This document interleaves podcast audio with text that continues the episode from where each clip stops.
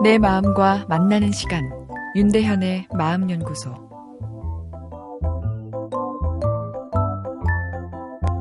타인과의 따뜻한 관계만큼 이 행복과학이 밝혀낸 행복의 중요한 요인이 내 인생의 가치관에 대한 것인데요.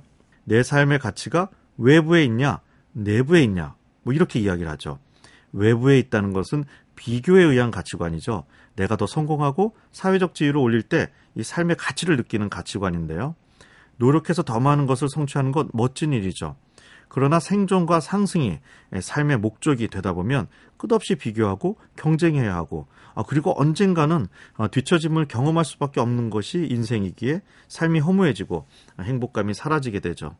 생존이란 목적을 성장으로 상승이란 목적을 가치로 바꿀 때 사람은 잔잔하고 아, 지속된 행복감을 향유할 수 있다 이야기하는데요. 청취자 여러분은 삶의 목표가 어떻게 되시는지요? 성공한 분들조차도 질문하면 잘 대답 못하는 경우가 많은데요. 열심히 사는 것 자체가 삶의 목적이 되다 보면 항상 내 삶이 충족되지 않는 것으로 느껴져 어, 마음이 허무하고 만족스럽지 못한 부분이 많습니다. 난 아직도 배고프다는 드라마 대사로는 멋진 말이지만 어, 실제 삶에선 어, 행복이 마음에 머무르지 못하도록 하죠. 행복, 건강 같은 이런 좀 추상적인 가치의 단어는 인생 목표로 좋지 않다 아, 이야기하는데요. 왜냐하면 내가 달성했는지 알기 어렵기 때문이죠.